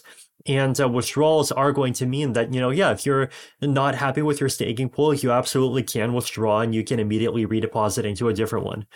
Um, there's uh, actually even the possibility to add a feature to the protocol which is even better than a withdrawal, like basically give stakers the ability to transfer their staking power immediately. Um, now, the one uh, caveat of that approach is that the uh, staker would still be vulnerable to being slashed by the old by their previous staking provider for some amount of time, um, right? but uh, aside from like the in terms of the kind of power in the network like they would be able it, with this kind of feature they would be able to actually yeah, move it over uh, very quickly right so proof of stake absolutely can be upgraded and can be designed to make it possible to move stake between uh, different uh, pools and different providers uh, very, and even change your own keys uh, very quickly so that's something that will increase practical decentralization quite a bit. Withdrawals being enabled is also something that will uh, practically like really increase the uh, ability to um, for people to solo stake because as a solo staker, like you're not going to have this uh, kind of this liquidity problem. Like you'll be basically have the same ability to withdraw your money quickly that even uh, or almost like the same ability in the normal case uh, as a participant in Lido does, right? In an exceptional case where the chain is uh, under attack or whatever, then you know if you if you signed up and you're a staker at the same time as an attack is happening, then like you know sorry, yes, this is what you signed up for, and you have to stick around and validate for a couple of weeks. But aside from that exceptional situation, you know you will be able to just go and leave, right? So as proof of stake gets upgraded, I think. Uh, over time, you know, we are going to keep improving this uh, stuff uh, more and more. And I think uh, proof of stake is going to get pretty close to a uh, system where you will be able to just like start and stop staking whatever you want. And I think uh, people are underestimating the extent to which the very real weaknesses of the uh, current uh, proof of stake system are something that's going to stick around for the long term. Vitalik, would you make the claim that like just as soon as proof of work was kind of switched off, we fully transitioned to proof of stake? That proof of stake, even in its current form, with maybe some centralized actor controlling more stake than than we'd want, is still more decentralized than the former Ethereum proof of work network. Would you make that claim? I would say absolutely. Um, I, I uh, would say that for a couple of reasons. Um, I mean, one is um, that uh, once you take into account all of the solo stakers and Lido's internal decentralization, I think it's just uh, true as a matter of fact that uh, post-merge Ethereum is like better on any reasonable decentralization metric than uh, proof of stake Ethereum or, or sorry, proof of work Ethereum or even uh, proof of work Bitcoin. The uh, second thing I would say is that proof of stake has much better recovery from 51% attacks, right? Because if a 51% attack happens, then, you know, you can, uh, socially recover from it. You can partially automate recovering uh, from it. You can do a lot of uh, re- there's a lot of recovery options that exist that just don't exist at all in uh, proof of work, right? In proof of work, like if uh, half of uh, the miners start attacking, you're pretty much screwed, right? Like there's this argument that like oh you know the the good guys are gonna all come together and they're gonna offer hundreds of millions of dollars of uh like capital and try to like start like bringing the chain back toward the good guys. But like come on you know it's uh, like just why would you even make a system that relies on that when you can make a system where if an attack happens you can just delete the bad guy's uh, stake and keep going right? It's it like just the, the practical ability of uh, doing it, I think, is uh, just uh, much stronger. So the uh, you know if a fifty one percent attack, a stake attack starts, like the amount of actual lock in that it has is much lower. What's always interesting to me about like popular crypto narratives is um, you know you always have to look at them from first principles and kind of think rationally about them because as as a matter of fact it does seem like people were not complaining about how centralized proof of work ethereum was in mining pools etc in, in similar form to to bitcoin. And yet ethereum through proof of stake has become more decentralized and now people are complaining about it. And that's not to say that ethereum doesn't have a ways to go and needs to work on this problem. I think it absolutely does but if you just look at the upgrade that just happened, you'd think that Ethereum just became kind of a you know a centralized, um, uh, y- you know, controlled uh, apparatus of the WEF and the state. with like with the transition, that has not happened. Um, but can we talk about a, a, second maybe looming threat, which is people are wondering about censorship resistance. What about mm. censorship resistance? Is that still a problem Ethereum needs to solve? I think censorship resistance is um, absolutely an important issue, and I think there is absolutely a uh, risk that we should be worrying about that like particularly with the switch to um, like MEV boost uh, type architecture where people validators are going to be outsourcing responsibility for uh, which blocks to produce uh, that uh, basically we're going to enter a world where almost all blocks uh, get produced by a couple of uh, centralized actors and uh, those centralized actors end up censoring. Um, so this is something that has been talked a lot about internally both in the ethereum research community and in the flashbots and mev community and the good news is that there are a lot of uh, mitigations, right? So one of the mitigations is this uh, concept of uh, transaction inclusion lists, aka uh, CR lists, which are allow validators to say, hey, I'm going to outsource responsibility for creating a block, but whoever does it has to include this uh, this set of transactions. Right. And so you as a validator, if you identify transactions that are being censored, you can add them to an inclusion list and uh, like they just are going to be yeah, included in uh, whatever block you accept. There is even a version of this where the validator adds their transactions to the end um, after the yeah, builder has already submitted their block, right?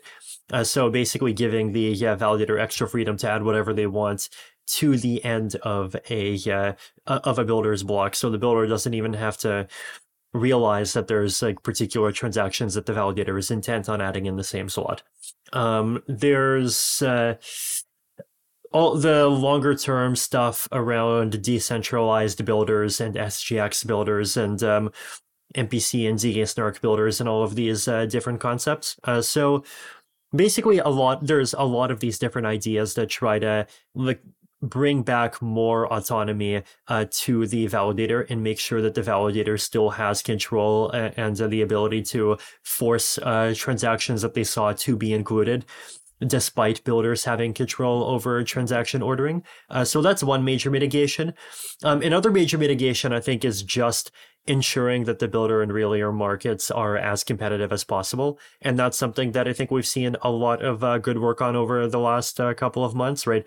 Like there are also the Bloxroute builders. There's a couple of other builders. There's a couple of other relayers uh, that are involved. Um, I think uh, there's some dash uh, dashboard somewhere. Let me yes, see if I can find it again. Um, I forget. Might it be yeah? Uh, MEVBoost.org has uh, uh, has one. If you look at top relayers and uh, top builders, uh, so the uh, Flashbots relay is uh, making 81% of the MEV boost blocks, but then uh, Bloxroute ma- uh, max profit is uh, making more than half of the remaining ones, and then uh, blocks followed by Bloxroute ethical, followed by Bloxroute regulated, uh, and then Blocknative manifold and Eden are still managing to make blocks uh, at least once an hour. So Vitalik, uh, so, like D- David mm-hmm. and I run our uh, own nodes via Rocket mm. Pool, and it's been really interesting because like you ha- you have to pick your relay and your block builder right of this list. Basically, these are some mm-hmm. options, and there's an interesting like question is like Bloxroute regulated is like OFAC OFAC compliant um, version of a, a builder and a relay, and Blocks mm-hmm. Route Max Profit is not for example. Mm. And so the individual validator chooses. Now, are, are mm-hmm. some of these decisions going to be like enshrined in protocol so that a builder or relayer cannot choose to be kind of like OFAC mm. compliant mm. or something like this? Because what, what, what happens is it does seem to present a, a choice uh, to the validators. Do you want to do the Bloxroute mm-hmm. regulated or do you want to do the Bloxroute max profit, like OFAC compliant mm. or not? And if you're Brian Armstrong or a Coinbase and you're under some regulatory pressure, I'm betting you're going to pick the regulated option. Does this get solved in protocol in some way? Good question. Um, so, first of all, I think uh, the concept of relayers is going to go away when uh, we have uh, in protocol PBS, right? This is uh, I think something that's uh, really important, right? So relays are this thing that's like very public and they have like these publicly available names and you have to consciously choose them uh, because relays relays are this trust demanding role where if you as a validator sign up to a relay that's cheating, then that relay can do a whole bunch of nasty things to uh, steal money from you or uh, cause you to lose money. Uh, within protocol PBS, that trust uh, component is going to go away, right? And so relays are uh, are going to go away, and the only thing that'll be around will be builders. Uh, so builders, I mean, even today, the yeah, builders, uh, they are just like zero access something and they don't really have uh, public identities, right? I mean, obviously, you are going to be able to uh, discover the public identities of uh, some of the builders. And, uh, you know, you will there may be some validators that will decide to refuse to accept blocks from uh, some of the builders, but otherwise, the market of uh, builders is uh, already looking more quite a bit more competitive than the market for relay, relays and hopefully the market for builders is going to get even more competitive right? Like any competitive builder market the level of uh, the amount like the amount of room that even winning builders have to censor is actually very small because if they start censoring more than a tiny amount, then that decreases the maximum bids that they can afford to make. And so if you censor more than a tiny amount, even as a winning builder, then uh, you will just naturally start producing lower bids than some of the uh, non-censoring builders, and so uh, validators would just automatically start uh, choosing blocks from the non-censoring builders just because the bids that they offer are going to be higher. Um, so with relayers as this kind of unfortunately centralized uh, trust providing function removed, I think uh, a lot of the problem is uh, going to go away. That's good to hear. All right, let's get to the the last lens of Ethereum problems that need to be solved, and this is one that was already underway pre-merge.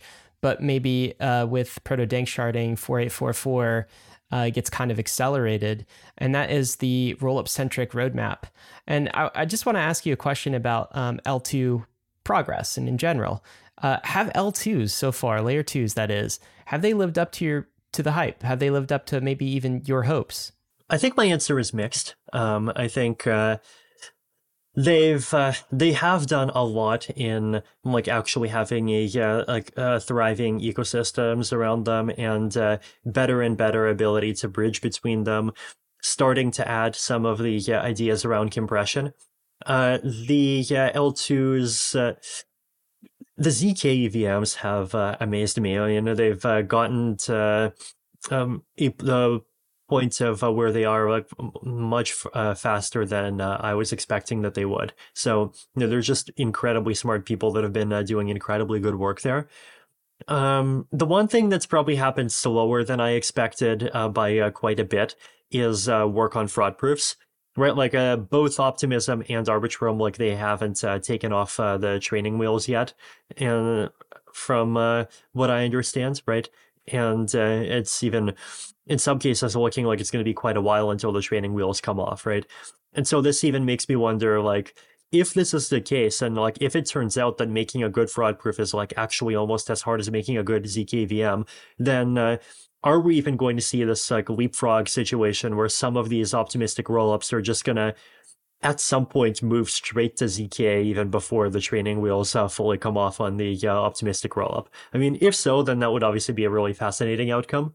Um, but uh, you know, at the same time, then uh, that's obviously a huge win for like ZK rollups as a concept um, over optimistic rollups as a concept.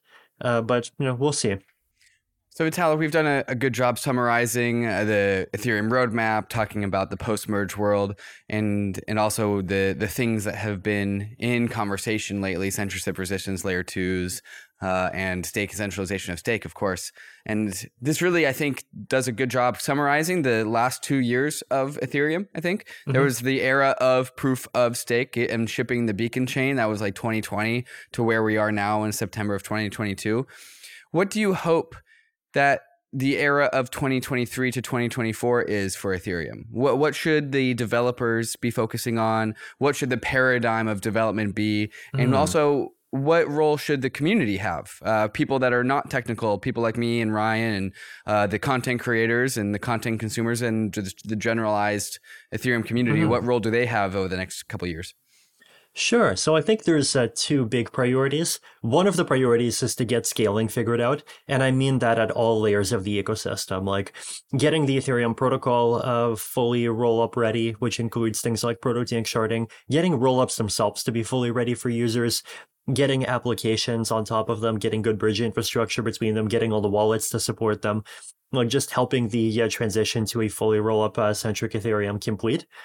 And then the uh, other one is a uh, transition from Ethereum being in rapid developing firefighting mode to Ethereum being in stability mode. I think it's uh, a transition that has to happen.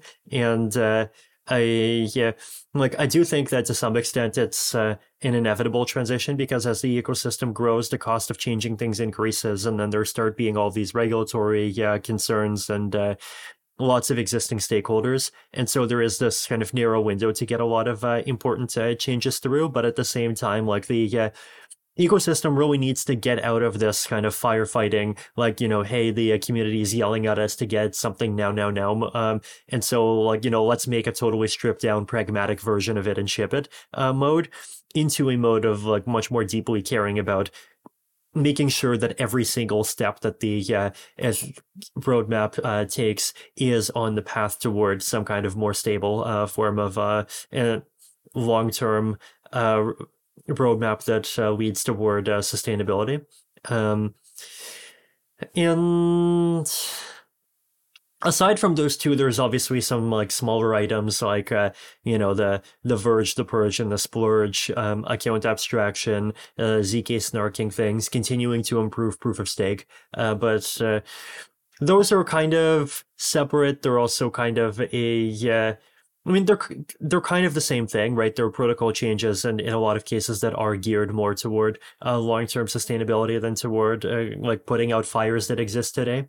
Um, but uh, you know, they they need to happen, and uh, you know, they will happen, and we, we can just kind of be fairly calm and careful about it. Uh, make sure not to put too much strain on the development teams, both because that'll cause them to burn out, and because we don't want it to like become not become possible to create a uh, client uh, be, a new client at some point in the future because there's so much work to do um so yeah you know those are the goals as i see them. Hmm. so I, I think what, what you're saying is and what i'm also seeing is the era of when merge is over but also more broadly the era of when is over. And i think that's because mm like you know communities the masses they like they like the token stuff they like the prices. And the merge was fundamentally from the community standpoint about reducing the eth issuance. So that's mm going to be the thing that impacts the thing that they obviously care about the most, which is Ether. And now that's mm-hmm. in the mm-hmm. rearview mirror. Like when merge, like we already did it. Uh, so there, it, like when sharding doesn't really have the same ring to it. Uh, I don't really see as many people going when sharding, when sharding. Not so with I, gas prices this low, David. Yeah, not with gas prices as well. That's a good point. But I think Vitalik, what you're saying is that. Um, like the whole when when when part of the ethereum communities in, in the rear view mirror. And now that we've shipped proof of stake we shipped a good version of it it's working well. And now these the meta of Ethereum developers can be a little bit more relaxed and intentional as to what mm-hmm. actually and per, and and maybe even more of a perfectionist as to what actually does get shipped on chain. And so we can make sure that we get 4844 absolutely perfect. We can make sure we get PBS absolutely perfect because we are in a slower and and more intentional uh, paradigm of Ethereum development. Would you relate and resonate with these statements? I would say so. I'd say that's a, a very good summary. Beautiful. Well, as we move from kind of the uh, the technical layer, I want to talk about uh, maybe a bit more the social layer, and mm. um, you know, moving from engineering to uh, some of the softer sciences like like philosophy and maybe uh, political science here. And I, I think one question that um, we're left with Ethereum is, okay, what is this thing that we have built so far? Uh, there is this notion, and I know you're familiar with it, um, of the network stake, the network state rather. Uh, and this mm. is hmm. a concept most recently put forward by um, Balaji. Uh, mm. He was on the podcast as well recently. And um, we asked Balaji, who's been a long time in, in crypto, of course, from the very beginnings, uh, do you think that the the network state is kind of the the main thing that the crypto mm. project is focused on? And his answer was, yes, absolutely. That's what we are doing. Money mm. is just a subset of the network state. I'm curious your perspective on this, Vitalik, and I know you have thoughts, but let's talk about um, Ethereum uh, mm-hmm. first. Do you mm-hmm. think Ethereum is an example of a Balajian network state or a network state of you know some some other uh, conceptual framework?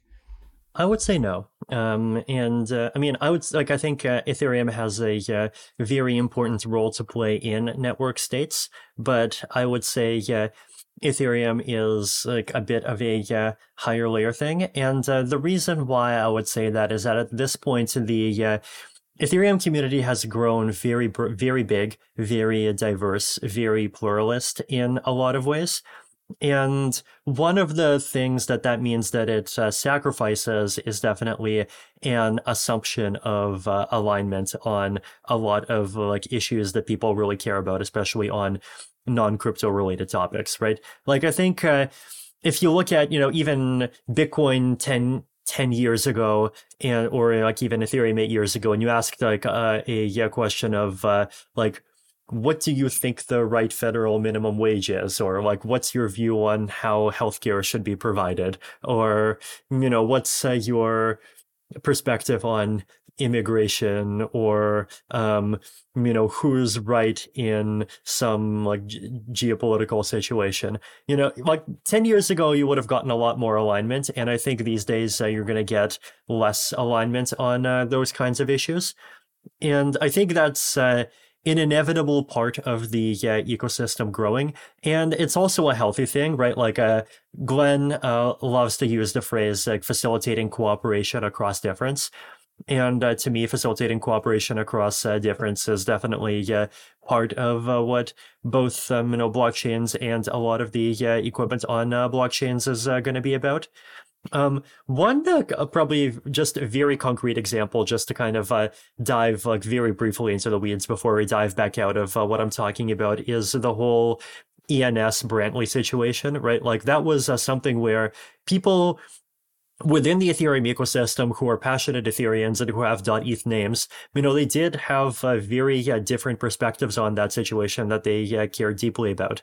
And I think it's a testament to the Ethereum ecosystem and even to ENS itself that uh, we were able to navigate that and even navigate like pretty close to a 50-50 split, I think, in the ENS DAO's decision of like whether or not uh, Brantley should be fired, right? Uh, without that really turning into like a big schism that bre- that breaks Ethereum um, altogether. Um, but and to refresh people with with mm-hmm. the Brantley situation, Brantley had some uh, controversial comments. Uh. What was it at the time that uh, you know a subset of the Ethereum community disagreed vehemently with? Uh, mm. And yeah, uh, any other any other light on that for for folks that weren't familiar with the current event as it happened in Ethereum world? Yeah, I mean, like he basically has kind of traditional uh, religious uh, views on uh, topics like, uh, you know, homosexuality and, uh, and like th- those kinds of topics that are like, I mean, d- definitely extremely out of step with, uh, you know, especially people who have a more left lean left leaning ethos. Um, and what was the what was the outcome? So the outcome was that there were a lot of calls to uh, basically fire Brantley or you know cancel him uh, for various uh, meanings of that term, and I think he did end up getting pushed out of True Names Ltd, the company, but there was a vote to try to push him out of the ENS DAO, and I think that vote ended up failing. Um, so, mm-hmm. you know, Brantley is part of Ethereum lands, and there are people in some uh, kind of sub islands of Ethereum who uh, do not really interact with him or wants to interact with him, and then there are some people who do, right? And uh, so, so he did. Uh, he did. Um, you're you're right in that he did not get kicked out of the DAO, or did he did not lose a lot of his like delegation, but he did kind of be removed socially. He had much less presence on Twitter. Uh, mm-hmm. People listened to him a lot less, mm-hmm. and so while the formal DAO did not remove his power, he did like kind of socially take a few get like knock down a few rungs, if you will. Mm-hmm. So there was some sort of like hybrid outcome to this. Absolutely, yeah. Um, and uh, I mean the yeah the, the crypto space I think has uh, you know obviously yeah continues to intersect with uh, geopolitics more and more. The other big example of that was um, obviously the whole uh, Ukraine uh, situation uh, this year, and there I think. I mean, I'm like I personally am not aware of like Ethereum community. I actually no, maybe yeah maybe with, within the Aragon team, which is uh, Russian, um, there's uh, definitely yeah more people who have like takes that uh, vehemently yeah, disagree with uh, my position, and I mean I guess uh, your your position on that issue. Um, but uh, and there has been some even Twitter drama on that. Uh, but you know, more and more of these uh, do crop up, and more and more of these will crop up. But I guess my view there is that uh, you know, like I have uh, uh, views on each one of these issues, and we have uh, views on each one of these issues, and I don't think that like our role as participants in the Ethereum ecosystem should uh, cause us to shy away from expressing our views on uh, on some of those topics because um, you know those topics are very important. I think some of what you're saying, Vitalik, is that Ethereum is is almost like uh, too credibly neutral to become a Balajian network state. Like it doesn't have right. strong enough opinions. It's kind of like mm-hmm. asking mm-hmm. the internet to become a network mm-hmm. state. Well, what is the internet? It's yeah. a whole bunch of mm-hmm. tribes coming together to to interact. So, but but but maybe so if if Ethereum itself is not a a, a network state and can't become one, it doesn't have a, a social fabric that has enough um, you know, coherence, I suppose, around a particular set of values, other mm. than being decentralized and being credibly neutral itself, uh, then is Ethereum a substrate for mm. spawning other network states on top of? I think absolutely, um, and um, I think uh, Ethereum, like it, it, absolutely is still a uh, both a substrate and a home for a lot of uh, different sub communities that do have these uh, much more uh, detailed and uh, opinionated visions of the kind of world that they want to see. And like, I do think that Ethereum to some extent does sort of structurally have some opinions in the sense of like, if you're a person that really does believe in the, the, World Economic Forum vision of a cashless society, then like there's just much less for you that Ethereum can offer, right? So I do think that you know there is some extent to which Ethereum as a thing has uh, values baked into it, and there are values that are shared by like mu- that are much more shared by the yeah, Ethereum community than by the yeah, world as a whole, right? Um, but uh, the I think the the right level to try to make some of these more opinionated visions come to life is by uh, things like sub communities that are close to Ethereum and that are even proud of their alignment with Ethereum, but they do sort of recognize their distinction from Ethereum itself. And this, so that do sort of both give permission to people for, for people to still be Ethereans, but at the same time, not, not want, not liking uh, their vision. And, and, uh, also by doing so uh, kind of give themselves the freedom to like really have these uh, like stronger moral commitments uh, without um you know fear of kind of offending people by uh, speaking for I- ethereum as a whole right? So like i would love to see um, multiple ethereum uh, n- network states. Um, i would uh, i i think uh, w- within the network state concept like there is a lot of room for the um, like some kind of concept of kind of coordinating layers between uh, network states in general right? Like i, I do think that uh, once there are multiple network states there are going to have some co- they are going to have some common interests uh, that just have to do with uh, the fact that, they, that they're all network states. Um, i think uh, there might even be value in co-locating uh, some some of them beside each other for example um, so that you know they can interact with each other but without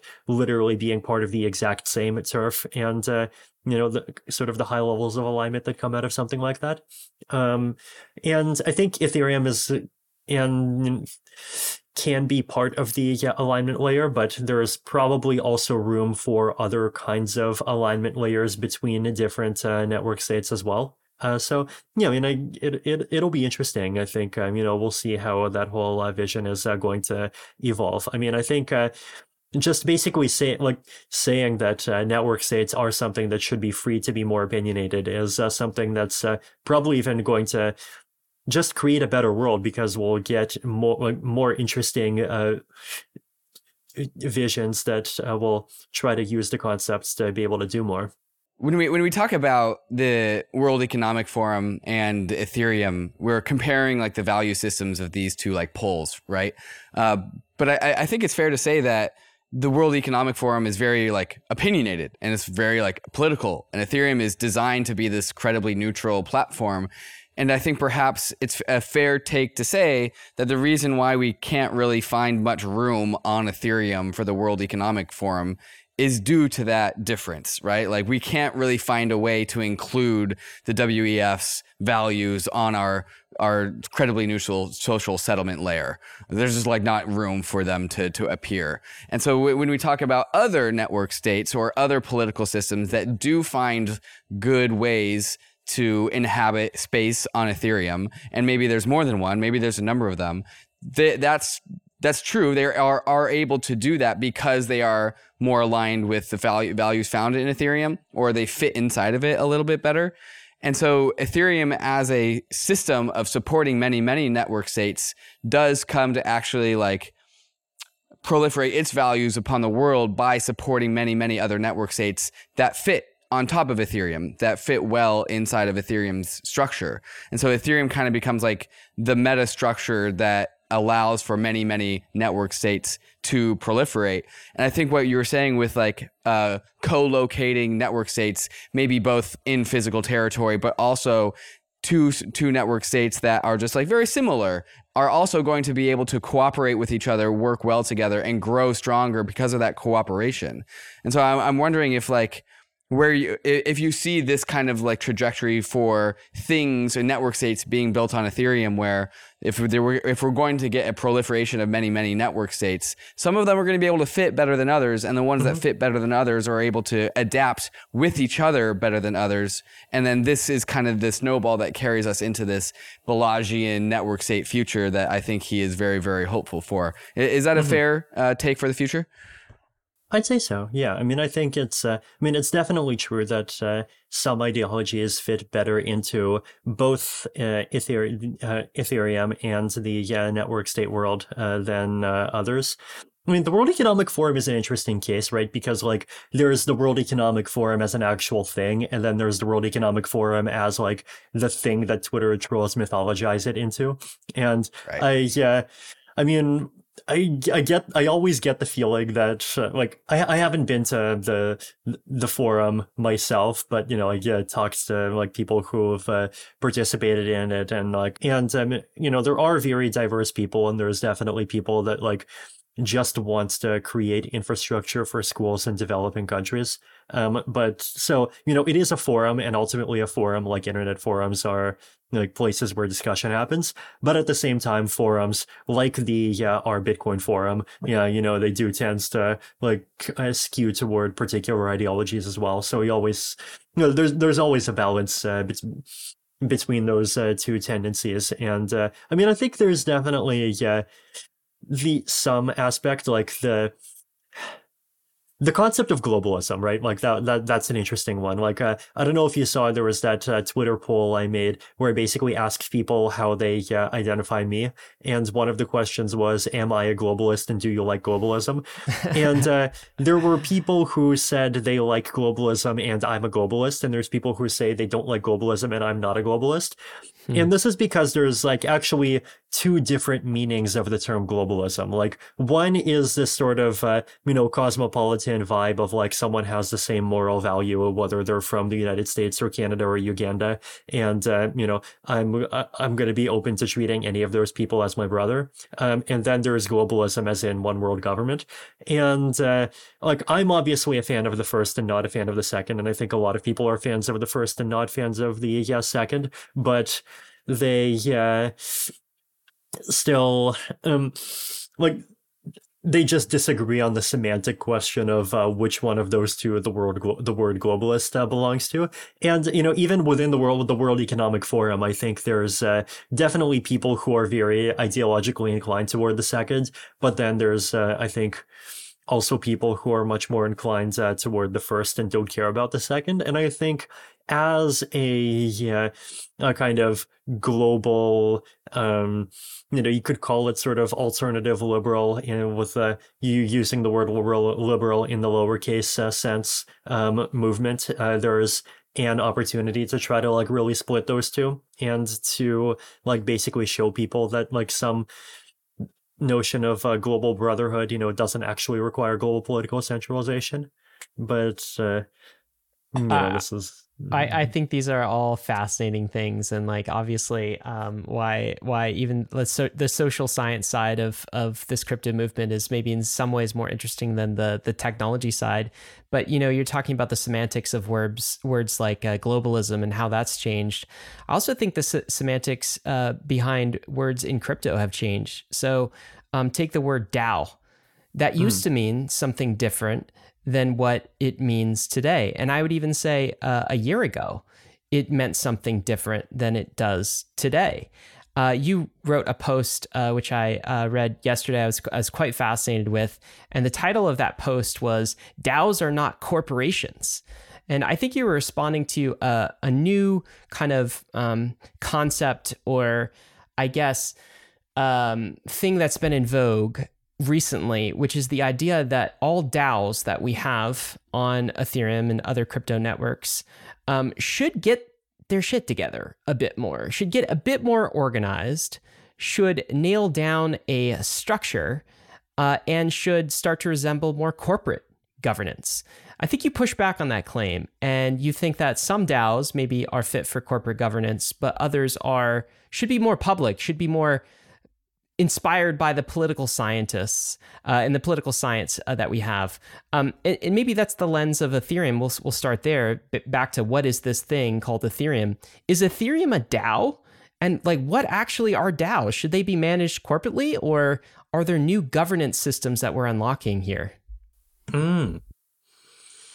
It's a good question. Um, I mean, I think we haven't really even fully defined the term DAO as uh, some of the examples in that post uh, go into, right? Like, uh, there's this sort of vague notion among a lot of people that a DAO still should be this kind of logically centralized singleton where um, money goes into one place and there's a global vote on every funding decision.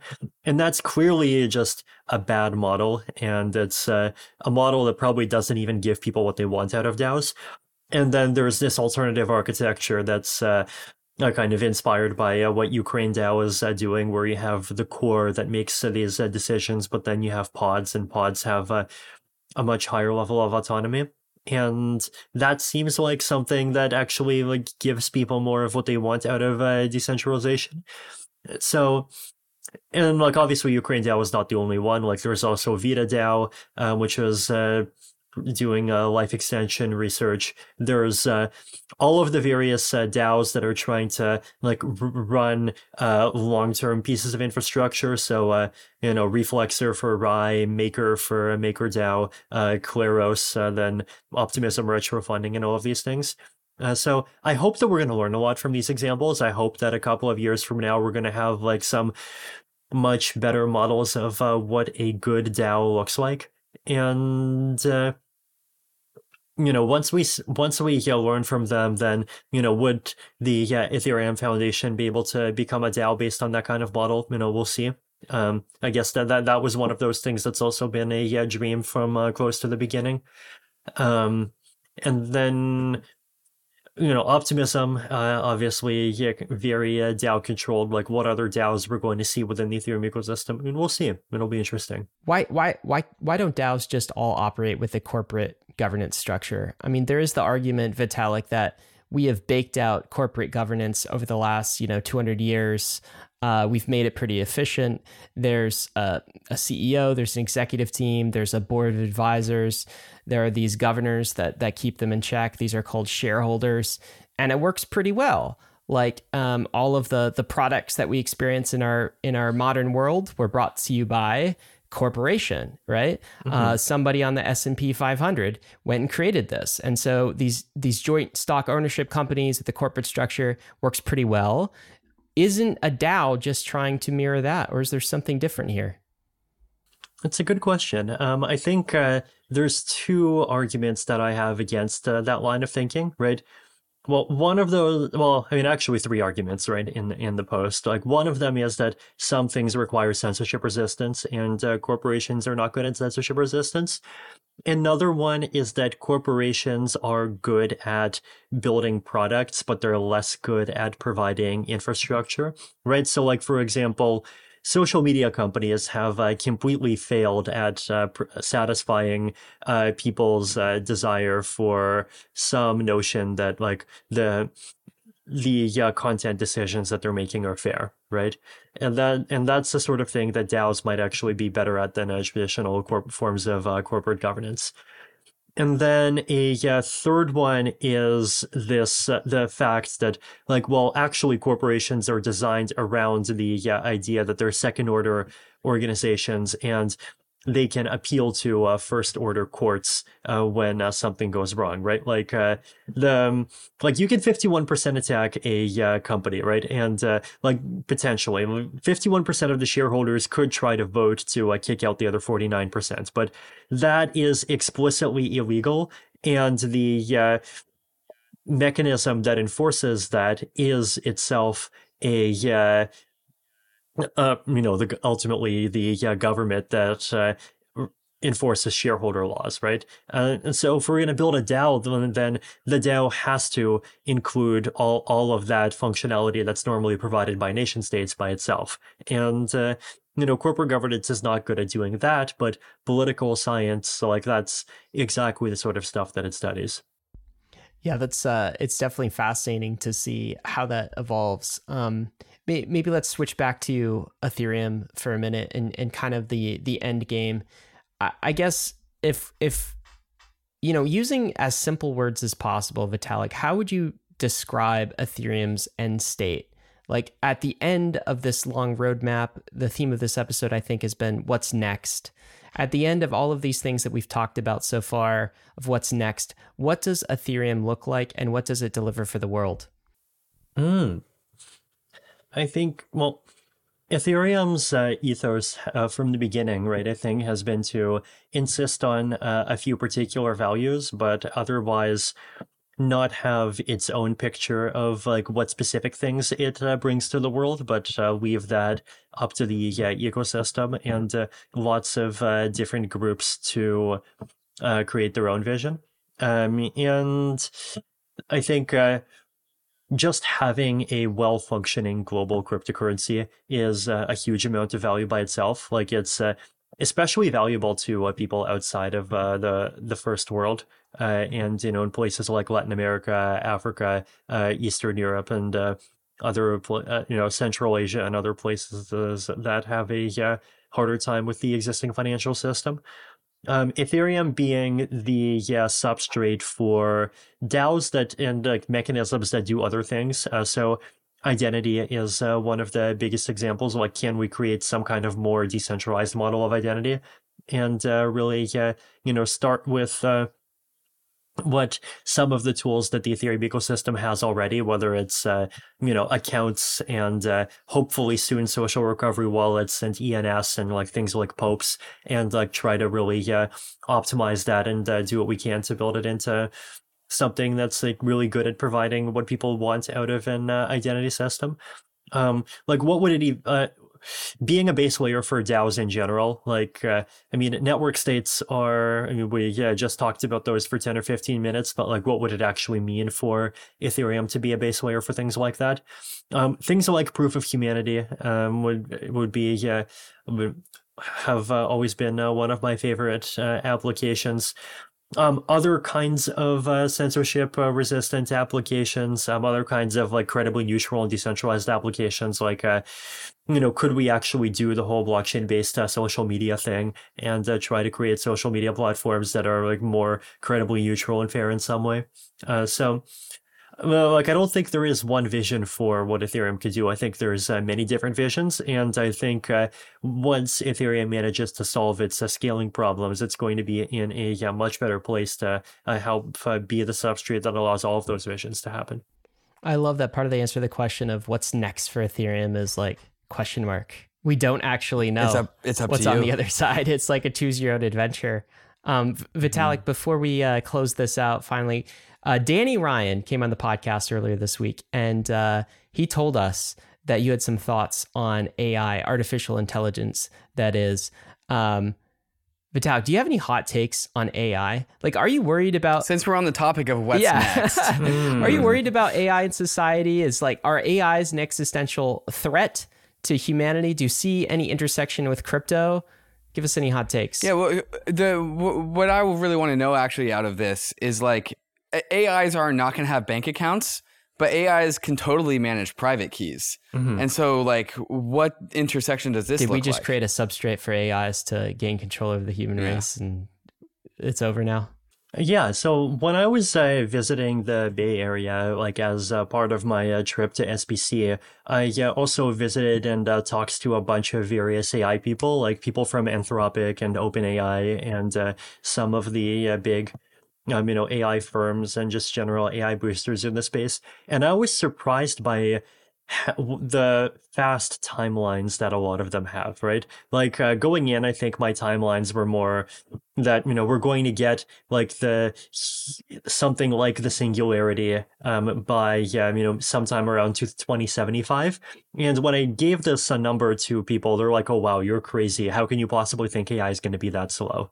And wow, like a lot of them are literally expecting human level AI uh, before the end of this decade, and um, you know the singularity, yeah, within the decade after that. yeah, so I mean th- these are obviously inside views, and my yeah, default instinct is to be yeah skeptical, but uh, you know, like I think it's important to ask the question of uh, like, well, what if they're right? And uh, you know, what if over the next uh, decade or two, AI basically ends up uh, eating the world? And then the question that we have to think about is like, what is the role that crypto has to play in an uh, AI dominated world, right? Like, uh, you know, are structures that uh, kind of insist on the uh, idea that like humans are the uh, only kind of significant actor in the space like are those going to survive a uh, an ai transition like what would uh, an AI even look like? Would uh, could crypto be yeah, part of uh, like somehow democratically governing the AIs that come out? Would cr- crypto be something that could help, um, you know, coordinate like some alternative, uh, you know, AI uh, uh, project so that the whole AI transition doesn't lead to just massive centralization in uh, one or two companies. I mean, I don't know, uh, but uh, I think it's uh, important for anyone to be yeah, thinking about the future of uh, crypto as a space to also to be yeah, like also have the question in mind of uh, you know how does AI play into this and like what would a, a merger of uh well not a no merger but like what would the interplay between uh, crypto and AI look like?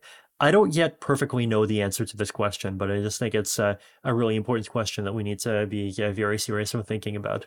Do you have any thoughts on like um, AI ethics and making sure that we embed you know human oriented ethics into AIs mm-hmm. very early so that we don't get an advanced general intelligence that kind of runs away from us. I mean, Nick Bostrom has talked about yeah. this in his books, Elon Musk and, mm. and others. Wondering if you've looked at that angle of things. It's a very good question. Um, so actually, the yeah, people in the Bay Area that have uh, fast timelines, they're also more optimistic about AI safety and, and AI alignment than they have been before. Um, the way to explain like the, the reason why is because a lot of the like very doom and gloomy uh, AI alignment theory, like it basically implicitly assumed that AIs would be grown by base by essentially playing real time strategy games against each other, right? Like if you think of how uh, something like AlphaZero was grown, right? It just, uh, you know, it's able to learn to play a game by uh, playing against itself uh, billions of times, and uh, then it just becomes really good at Go. And you just like f- take that model and you translate it to optimizing at manipulating the natural world as a whole. And with that kind of a uh, uh, growth uh, path, like it's easy to see why that AI would be totally um, just un- uh, uh, unaware of uh, and not able to be aligned with human values, right? Because uh, the AI grew and uh, developed its patterns of thinking without any interaction with humans. The AI's path to be- to becoming intelligent was not would not even be the same path that humans took, where um, you know there's this uh, complicated interplay of cooperation and competition, and there's even a big argument to be made that human intelligence basically evolved as a result of human humans having to play political games against each other, right? And uh, AIs would just be a, in a, completely different concept, and so or or they would be born and raised in a completely different way, right? And so maybe the whole like, would the AI just turn the universe into paper clips to be able to calculate a little faster thing here is like a really excellent question to ask. But the AIs that we're seeing today, they're AIs that are grown by basically learning patterns of human behavior and uh, it's, it's basically yeah, repeatedly attempting to m- pattern match the situation that they're in to the human behavior that's been uh, repeated the greatest number of times in a context that's similar to that pattern.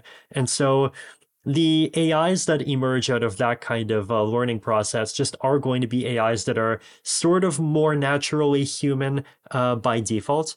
It also means that we're going to have slower takeoff because, uh, like, there is a natural divide between being able to get to human level intelligence and surpassing it. Uh, because uh, human level intelligence uh, like you can get to human level intelligence if you're just a really good pattern matching engine that learns from all the humans. But uh, moving beyond human level intelligence requires you to like actually uh, come up with things yourself. Uh, so it's still like a step it's still a step higher basically right uh, so we have more time the yeah, ais are more likely to be human like uh, we're more likely to see multiple ais instead of one single ai dominating everything uh, so all of those things paint a yeah, more optimistic picture and also there the work that's been happening in AI alignment now, like it's less theoretical and it's more practical. Like it's trying to say, how do we take the AIs that we're building today and uh, how do we try to make them be as aligned as possible? And that's a path that seems to be like slowly starting to make more headway. Uh, so I'm, uh, I mean, obviously still very big problems. Um, I think, uh, very big problems from the yeah, risk of um, you know the AIs that take over being unaligned, and I would say also a yeah, political centralization risk from like bad versions of AI alignment theory being used to justify an idea that AI risk means that AIs have to be, um, you know, in a lab where only a couple of uh, large corporations run by sort of self-appointed ethical high priests uh, should be the only ones that have uh, that, that have um, access to the capabilities, and uh, you know.